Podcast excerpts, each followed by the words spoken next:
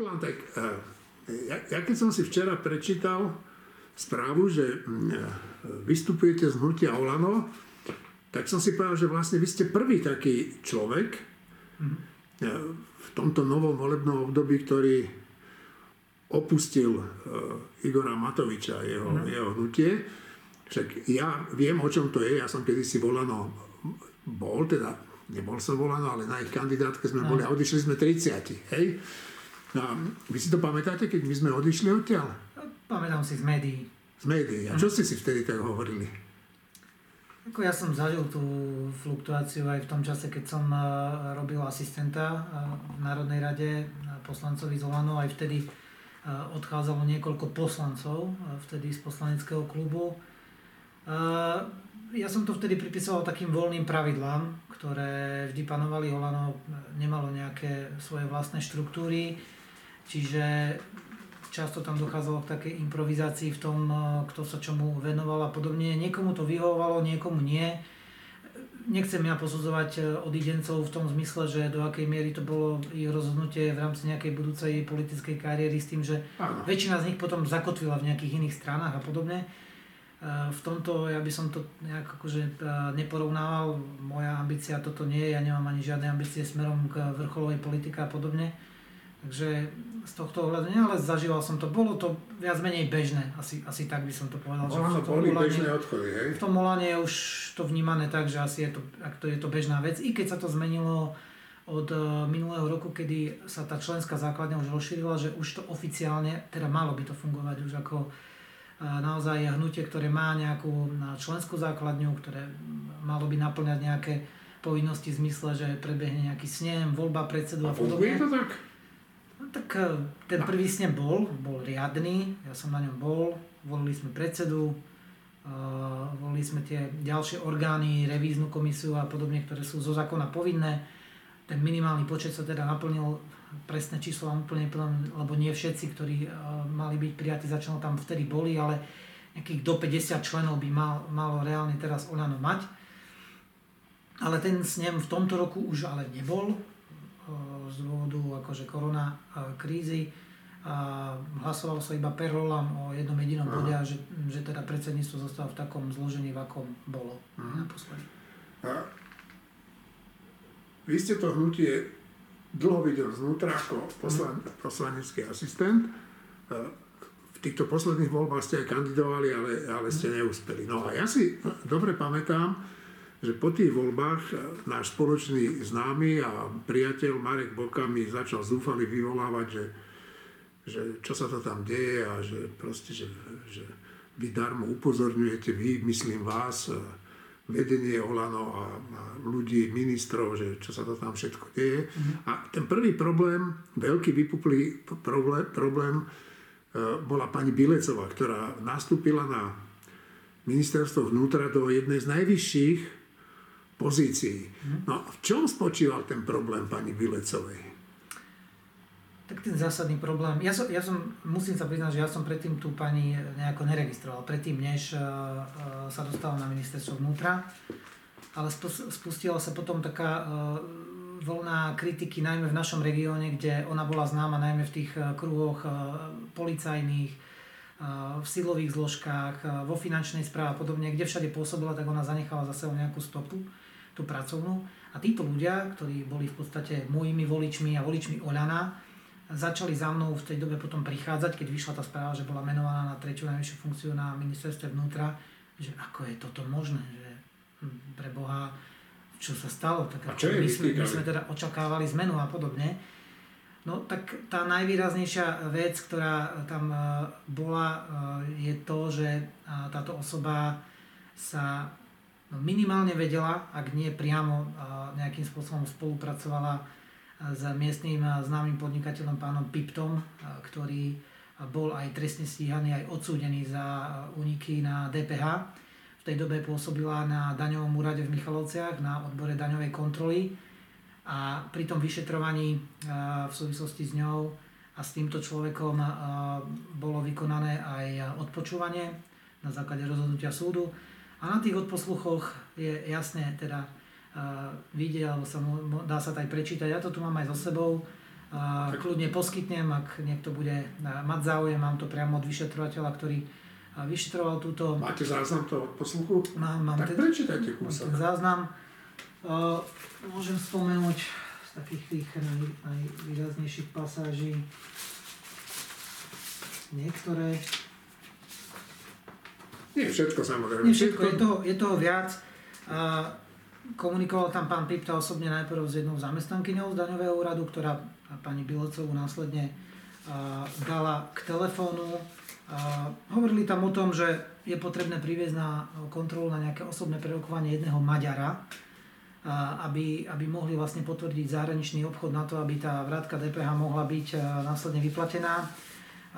Potom tam je pasáž, v ktorej sa pán Pipta priamo pýta, pani Bilecovej, že kedy, kedy si donešem kvitky, teda po našom, našom nárečí, teda kedy jej má priniesť kvety, akože za, za nejakú protislužbu, ktorú mu ona urobila. Ona ho ešte aj priamo tam upozornila, len to nehovor tu na do telefónu, veľmi sa tomu vyhýbala, aby nejak no. rozvádzali komunikáciu, tak či onak e, tá komunikácia tam prebehla.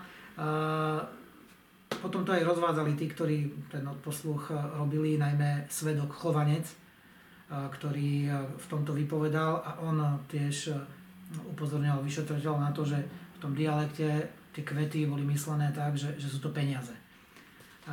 Čiže je zrejme, a treba povedať, že pán Pipta volal priamo na daňový úrad. Hej. Ona naozaj komunikovala priamo s človekom o jeho konkrétnej vrátke DPH, o konkrétnom obchode, je tam spomínaná konkrétna spoločnosť a firma, o ktorej sa tu nabavíme.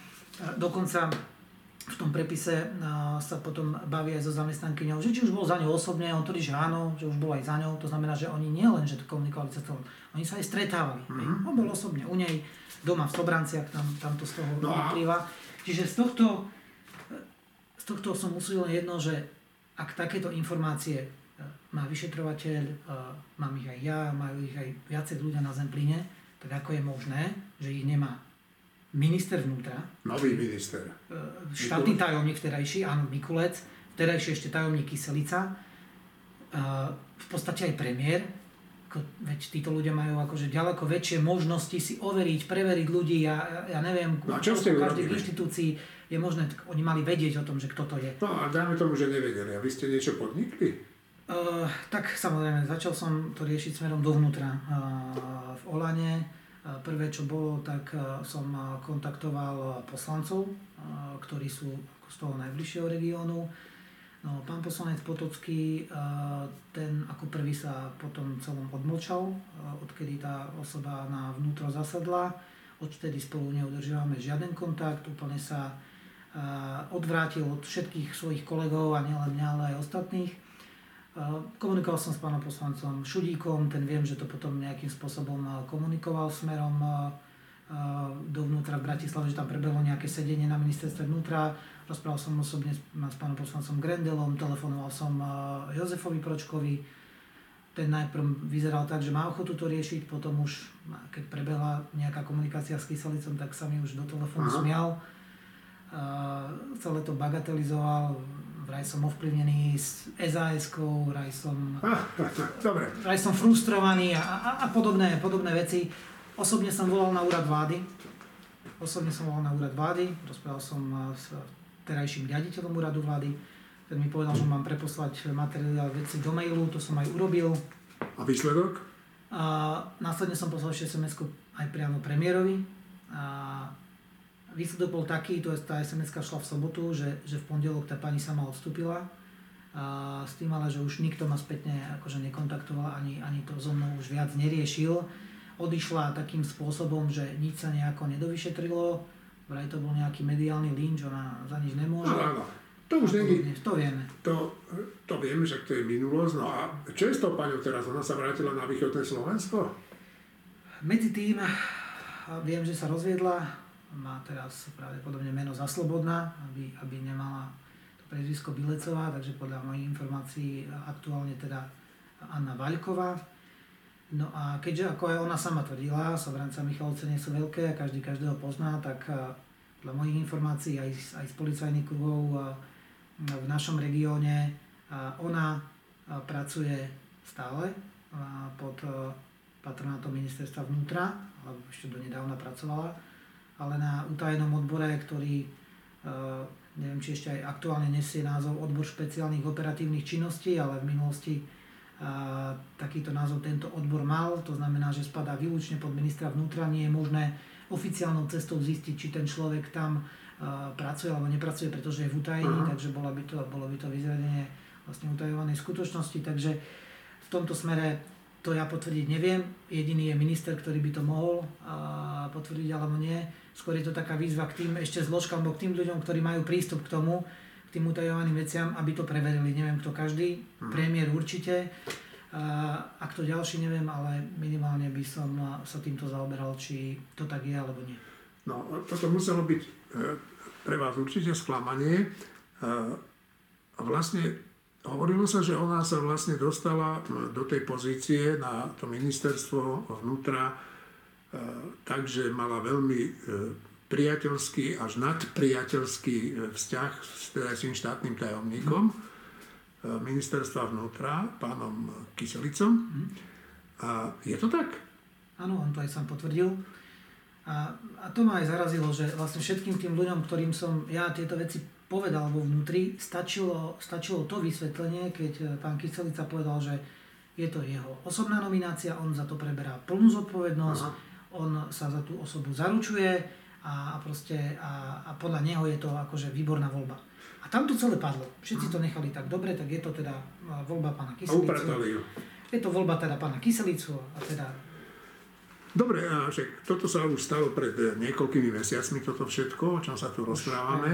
A vy ste stále boli členom uh, Olano, dokonca ste však boli, zastupovali ste ich v, Brati, uh, v Košickom samozprávnom kraji ako mm. poslanec Olano aj ako člen Olano. Čo sa stalo, že naraz ste si zmysleli pred necelými 48 hodinami povedať, že stačilo? Uh ja som samozrejme nad týmto rozhodnutím e, váhal dlho a hneď po prevalení tejto kauzy e, som akože vážne uvažoval nad tým, že, že odídem. A som si aj vnútorne povedal, že ale predtým... Počkajte, ale odídem, pretože tam by bola Bilecová, alebo pretože ako reagovali? Áno, pretože ako reagovali, ako následne sa ku mne postavili, že ja som v podstate z toho vyšiel ako nejaký zradca, alebo niekto, kto ublížil niekomu z e, vnútra hnutia ja nepovažujem tých ľudí, že sú hnutí ani pán Kyselica, ani, ani e, pani Bilecová a v podstate ani minister Mikulec nie sú členmi hnutia, takže v tomto aspekte nie, ale e, rozmýšľal som nad tým, chcel som to urobiť skôr, ale povedal som si, že využijem tú možnosť, že keďže má byť v tomto roku snem, takže to verejne chcem z očí voči e, komunikovať e, s vedením hnutia, ale keďže ten snem sa nekonal, ako som povedal, a bol iba perolam hlasovanie o jednom jedinom bode, nebolo to možné, tak preto som zvolil túto variantu, že tak keď teda odídem, odchádzam, tak mal by som to aj zdôvodniť, že prečo a preto som teda napísal ten otvorený list. A, ale medzi tým sa samozrejme udialo kopec ďalších vecí. A mne nestačilo len to, že e, pani Bilecová odišla. A ja som sa snažil pátrať potom, prečo e, vôbec e, k tej nominácii došla. Prečo tá osoba bola pre nich tak strašne dôležitá. Áno to, to mne akože nikdy nešlo do hlavy, ona nikdy predtým s Olanom nič nemala, e, nikdy pre e, Olano alebo pre, pre nejaký boj s korupciou nič neurobila. Naopak? Bolo, mi to, bolo by to naozaj divné, prečo. Tak, tak som e, nejako potom to pátral a napokon sme sa nejakým spôsobom dostali až k jej pôsobeniu na kriminálnom úrade finančnej správy a, a celé to ako keby smerovalo na, na hranicu a na tie pomery na slovensko-ukrajinskej hranici, kde ja si dovolím povedať, prebieha asi jeden z najväčších e, čiernych obchodov možno celkovo v Európe. My sme naozaj vstupnou bránou do Európy. A, a to, čo sa deje na hranici a to, čo všetko e, cez tú hranicu dokáže prejsť, ako každého to živí, ako, ako si predtým zatvárajú oči niekedy nevedome a niekedy aj účelovo e, špičky vlastne na, na jednotlivých orgánoch štátu, tak e, to je to, e, k čomu som dospel. A my sme o tomto pripravovali sériu reportáží s Andrejom Bánom. A pri jednej z nich ja som už mal dlhšie pocit, že e, aj pri tých kadejakých anonymoch a obťažovaní mojej manželky a podobne ešte v období, kedy pani Bilecová na tom úrade bola, ale už, už vedeli o tom, že ja som sa nejako ozval, tak mi bolo divné to, že ako keby tí ľudia mali informácie znútra mojich či už sociálnych sietí, správ, ako keby vedeli dopredu a sledovali to, čo, čo, čo ja robím. A potvrdilo sa to pri, jednej, pri jednom spracovaní reportáži s Andrejom Bánom, kedy nás fyzicky sledovali príslušníci podľa mojich vedomostí Národnej kriminálnej agentúry na autách s poznámacími značkami, ktoré nie sú v evidencii vozidiel. My sme jednu takúto situáciu aj natočili, aj zdokumentovali. Bolo ich v priebehu troch dní hneď niekoľko. A, a tam, som, tam sa to úplne vo mne zlomilo a ja som si povedal, že tak dva roky po tom, čo sme tu mali ohľadom Jana Kuciaka a Martiny Kušnírovej, keďže tomu predchádzalo aj sledovanie a nie len ich, ale aj ďalších novinárov si niekto dovolil sledovať v podstate vlastného člena a, a, a nejakého špičkového novinára z Bratislavy, ktorý sa dlhodobo venuje podobným reportážom, tak to bolo pre mňa akože úplne cez čaru a ja som sa s ničím takým osobne nestretol ani predtým, keď som e, riešil kauzy e, Smeru v regióne a, a neboli malé, či už advokát Bžán a ďalšie, ale nikdy som sa ničím takým nestretol a toto bol pre mňa vrchol. Vrchol bolo to, že e, kvôli tej osobe pani Bilecovej sa mi chodili ľudia vyhrážať priamo pod vchod, posielali za mnou ľudí, ktorých poznám, aby ma dokázali vylákať von, lebo aby som mal nejakú dôveru v nich, najprv to boli nejaké upozornenia, aby som si dal pozor a, dohováranie, takéto, takéto priateľské dohováranie, potom už e, nejaké priame výhrážky, že budem nejako diskreditovaný, že, že mi zničia nejakú moju kariéru a podobne. Uh-huh až keď to celé som pustil zo seba von a vedel som, že čím dlhšie tie informácie držím u seba, tým horšie to je, tak vtedy to celé zaťalo a skončilo. A, a týmto som nasledoval aj, aj ten výstup Zolana. Ja som si chcel paradoxne uh, pomôcť tým, že sa od toho oslobodím, že, že, že si dám pokoj. A posledné dni sa mi trochu uh, naopak. Teraz je okolo toho už veľa humbuku ale ja verím, že to potom opadne a ja som sa od nejakej časti no, oslobodil. Však reagoval na to aj minister vnútra Mikulec, ktorý ako sa vám že poďakoval takým divným spôsobom za mm. spoluprácu. Mm. A však ale čo vám máte ďakovať, keď není ani členom no, Olano? To som si aj ja pomyslel. Áno, čoho do toho, áno, v princípe. A, a druhá vec je, že povedal, že ak vás niekto sleduje, že máte podať trestné oznámenie. No tak to som zvedavý, ako také trestné oznámenie sa bude preverovať. Ja som to aj urobil. Áno? Ja som to aj urobil a, a urobil som to ešte v septembri. Ale podal som podnet spolu s dvomi, s dvomi kolegami, ktorí boli toho súčasťou a aj v mene Andrea Bána, ktorého tam spomínam, ešte v septembri na generálnu prokuratúru. Táto následne postupila krajskej prokuratúre a tá a, inšpekcii ministerstva vnútra. Čiže to sa udialo. A ja som, ja som to na generálnu prokuratúru podával, pretože som sa práve tej inšpekcii ministerstva vnútra chcel vyhnúť, pretože je to orgán, ktorý priamo spadá pod ministra a teda keďže ja som presvedčený o tom, že minimálne v záujme ministra bolo to, aby, aby sledovali to, čo my vlastne v tom regióne robíme, tak to považujem za také, že vyšetrovanie samého seba a ja sa pýtam, že ako to teda môže skončiť. No, ja, ja pevne dúfam, že nejaká miera takej tej nestrannosti tam je, zatiaľ nie. Jediné, čo mám posledné v rukách je list z krajskej prokuratúry, že to na tú inšpekciu postupuje. A to je, to je posledné, čo som v tom... A to bolo pred akým časom? Ja sa musím na, na to konkrétne pozrieť. Z krajskej prokuratúry mi to prišlo 19. októbra. No tak to je už viac ako mesiac. Čiže to bolo posledné. Chcel som osobne podať ešte podnet aj na e, komisiu v rámci Národnej rady, ktorá by mala byť zo zákona zriadená. Mala by to byť komisia, nazvem to ľudovo, na kontrolu odpočúvania a využívania tých e, telekomunikačných prostriedkov, ale tá nie je. A, a zo zákona by zriadená byť mala. Čiže preto som volil tú voľbu, že som podal podnet na generálnu prokuratúru. No, e, dobre, ale tak ale potom, prečo si myslíte, že človek ako Mikulec, ktorý má teda zlú skúsenosť v živote, mm. si svoje odskákal po tých súdoch, keď mu nastrčili to USB do, do jeho auta, ktorý umožnil vyšetrovanie zlodejín v tajnej službe vojenskej, tak prečo by zrazu takto konal? Čím to podľa vás môže byť? Ja túto otázku si kladiem každý deň. Je to pre mňa často nepochopiteľná vec. Ne, ja osobne neviem, čo prebehlo na, na tej stretávke na, na chate na Širave pred voľbami, kde bol pán Mikules, kde bol uh, Kyselica, kde bola Bilecová, kde boli ďalší ľudia z kriminálneho úradu finančnej správy. Neviem, čo tam prebehlo. A neviem, či sa pán Mikules nechal do niečoho vťahnuť, či to je z jeho vedomí. Neviem si na toto odpovedať. Každopádne viem, viem ale jednu vec, že to, čo sa deje na slovensko-ukrajinskej hranici, sa nemôže diať bez toho, aby to nemalo krytie na tých špičkách, či už ministerstva vnútra, policajného zboru, cudzineckej policie, finančnej správy a tak ďalej. Tak to v minulosti bolo a a ten biznis pokračuje ďalej aj po voľbách. No a v čom spočíva ten biznis? Uh, je to široká škála, uh, široká škála aktivít. V prvom rade je to pašovanie kontrabandu od, od cigariet, ktoré už boli niekoľko radomielané cez, uh, cez drogy, jantar, pašuje sa No potom samozrejme je tu aj nelegálna migrácia, ale aj legálna migrácia.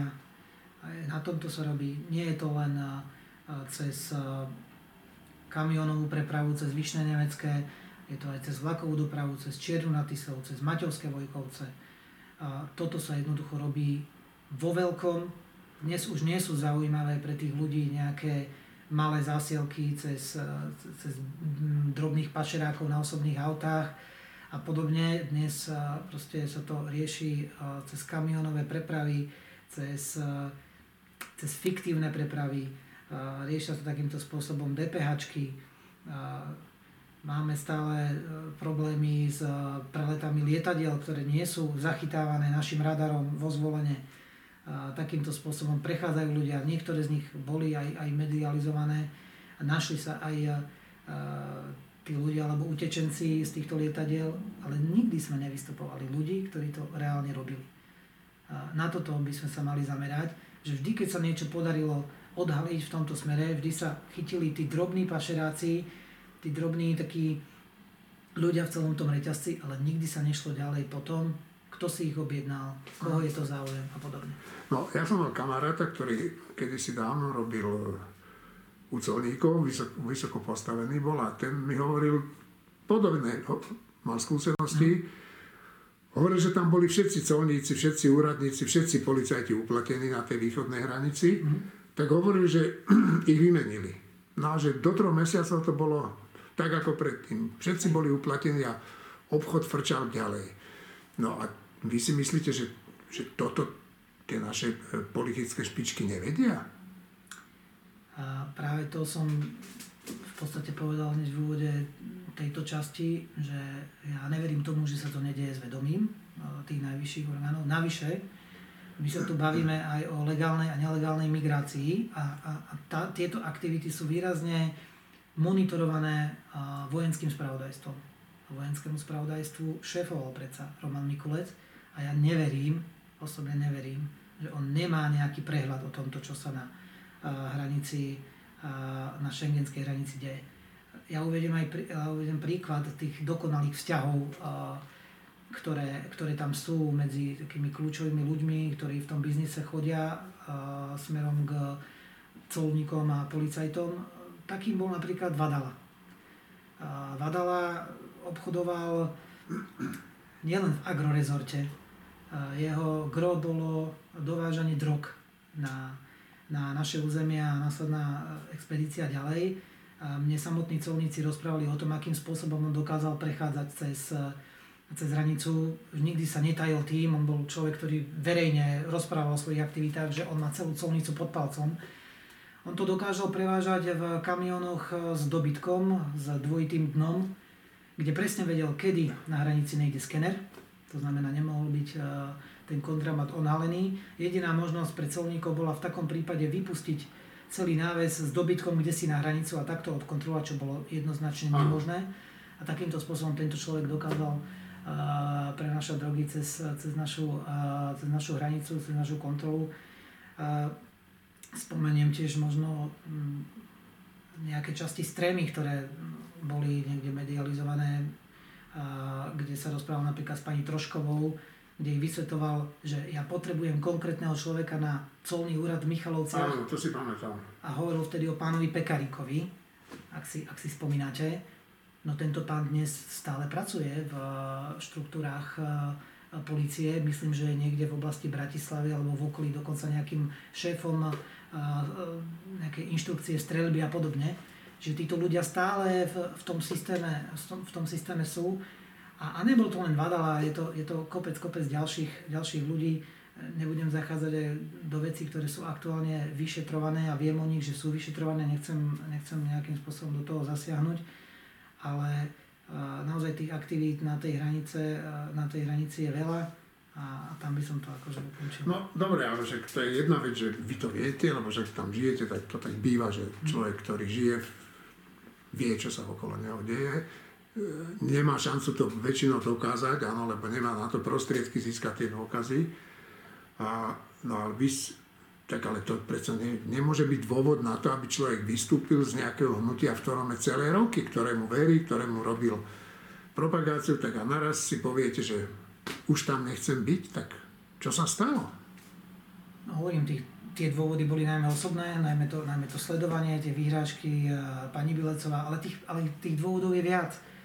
To, to neriešenie uh, problémov na Zemplíne, ja sa teraz bavím o Zemplíne. Áno, ja viem, že dnes to vyzerá tak, že v Bratislave ma možno nechápu, pretože ak ľudia v Bratislave na západnom Slovensku sledujú to, ako sú zatvárané špičky polície a podobne, za čo som rád, to by určite mal, malo byť, tak oni nechápu, že prečo ja som teda na Zemplíne nespokojný, ale u nás je situácia iná, u nás sa nič nemení. Tí ľudia sú stále na tých pozíciách a tí ľudia majú priame napájanie na hnutie Olano. Teraz odbočím úplne od pani Bilecovej, od ministerstva vnútra, spomeniem šéfku Slovenského pozemkového fondu pani Bartošovu. Táto osoba... Na Zemplíne nie, ona je šéfkou celého pozemského ja, áno, pardon, áno, no. Predtým, než sa stala, za Oľana sa stala šéfkou, čiže postúpila, áno. na tom pozemkovom fonde pôsobila aj predtým. Ona osobne, osobne podpísala jej podpis a jej meno je na nájomných zmluvách s Grovkou Roškovou. Umožnila jej mať nájomné zmluvy na 25 rokov na tú pôdu, na ktorú potom poberala neoprávnene dotácie. Jej otec je nejakým spôsobom obchodne spätý s pánom Šuchtom, ktorý je jej komplicom. A mňa sa dnes farmári na východe pýtajú, ako je možné, že táto osoba je nominantkou Oľana na Slovenskom pozemkovom fonde. A ako je to možné? Ja, keď som jediné vysvetlenie, ktoré som dostal, keďže bol jeden z farmárov osobne za pánom Mičovským, že je to vyšší politický záujem vraj. Ale čo si mám ja pod tým predstavovať, čo to je za vyšší politický záujem, ja tomu nerozumiem. Prepačte, ja tomu nerozumiem a ja s tými ľuďmi denodenne musím v tom regióne byť. A keďže ja, ja už nedokážem tieto veci hájiť, ja im nedokážem to, napríklad túto nomináciu obhájiť, tak opäť aj toto prispelo k tomu, že, že som si povedal, že ja teda nemôžem toto reprezentovať. V našom regióne to nemôžem reprezentovať. Ja som regionálny poslanec a ja tam znášam svoju zodpovednosť a, a ja to už neviem pred sebou hájiť, nie to ešte pred druhými ľuďmi. A to nie je len pani Bartošová, neviem, spomeniem kauzu, ja som to okrajovo spomenul, súkromnej strednej školy v Trebišove. Je to, je to niečo úplne rovnaké ako v Sečovciach. Tí istí ľudia, ktorí boli v Sečovciach a vyciciavali vtedy samozprávny kraj z peňazí a neoprávnene čerpali peniaze na rómskych deťoch tým, že, že ich tam klasifikovali pod neviem, inými zdravotnými problémami a podobne, alebo tam vôbec tie deti nechodili a neboli, z toho ťahali peniaze zo štátneho rozpočtu. Tí, tí istí ľudia sú v tej škole v Trebišove.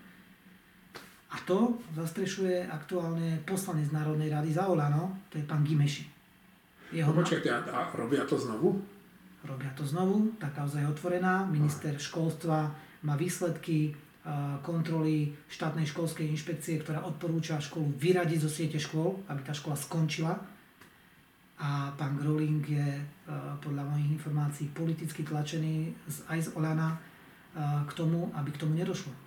Pretože matka pána Gimešiho učí na tej škole, pán Aha. Gimeši tam má svoje záujmy a ja, ak, ak to prepočítam, aby, aby ľudia vedeli, o ako sú mu ide, tak táto škola dokáže takýmto spôsobom v Trebišove vyťahnuť ročne 1,5 milióna eur.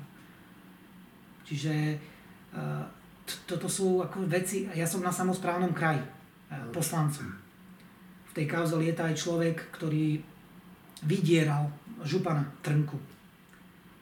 Povedzte mi, ako ja mám hájiť teraz pred predsedom samozprávneho kraja to, že ja som členom hnutia, ktoré v podstate toto nejakým spôsobom toleruje, ja, ja mu to neviem vysvetliť. Ja neviem ani vysvetliť to, aký názor má na to napríklad e, na europoslanec Olana pán Polak. Lebo o, o rómsku menšinu sa jedná, o nich sa tu bavíme. Na, na ich úkor niek- vie niekto tom, si z nich vie o tom pán Polák? Ja neviem, ale minimálne by sa mal zaujímať.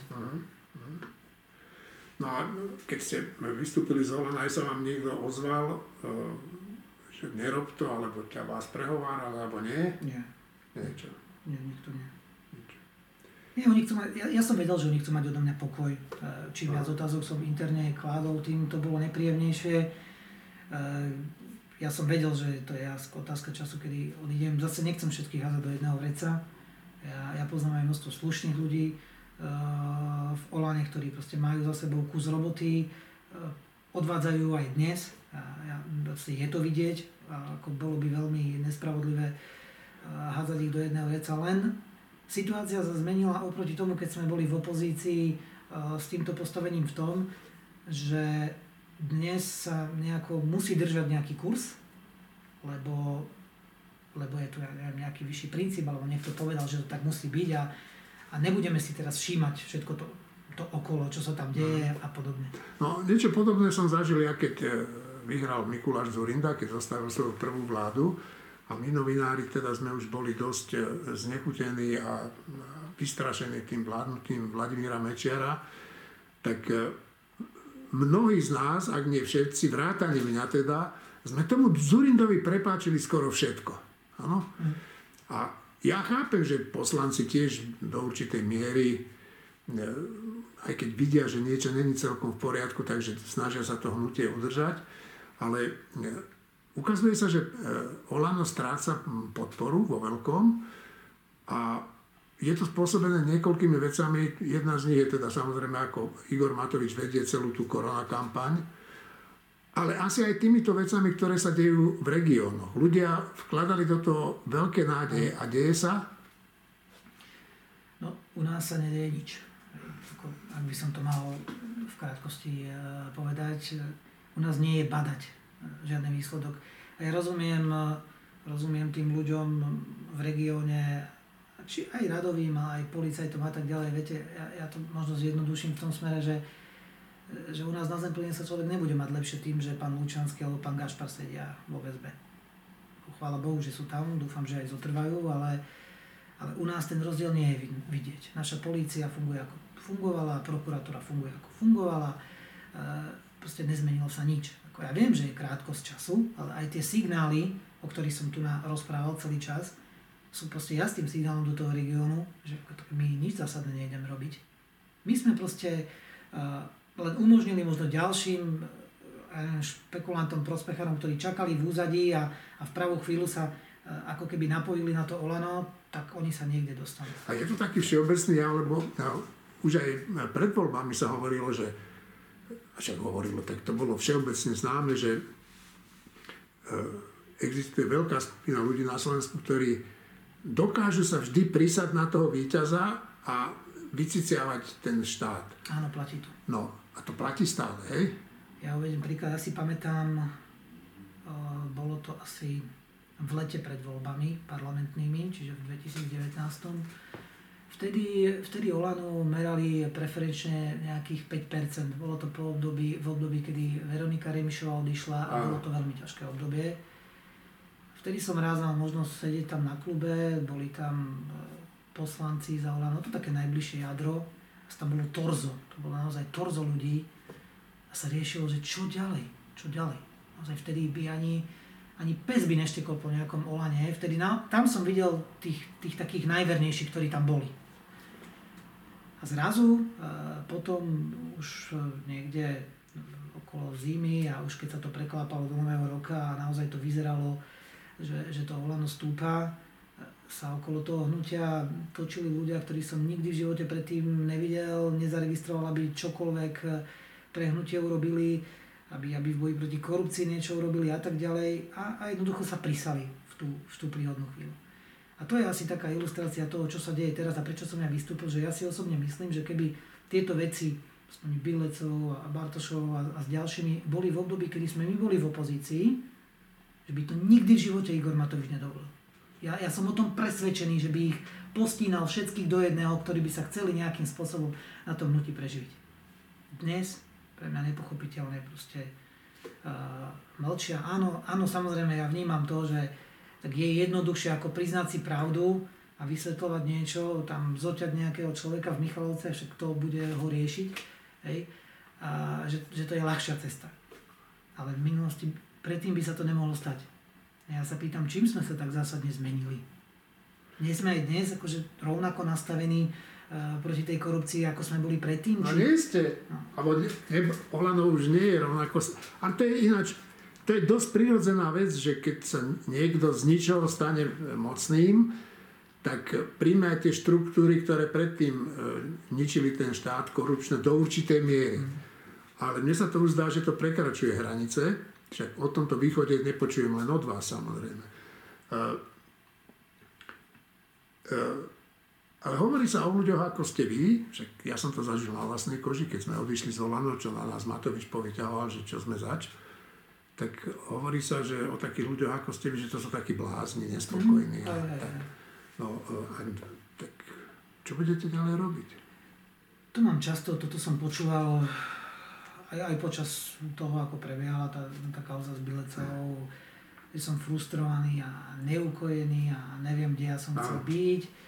Počúval som možno niečo ohľadom zdravotného stavu a kadečo, kadečo tak uh, viete, ja, ja nemám ambície smerom k vrcholovej politike. Áno, spomínali ste, že som kandidoval do Národnej rady, ja som vždy kandidoval z takej reprezentatívnej pozície z nejakého 88. miesta, 42. v 2016.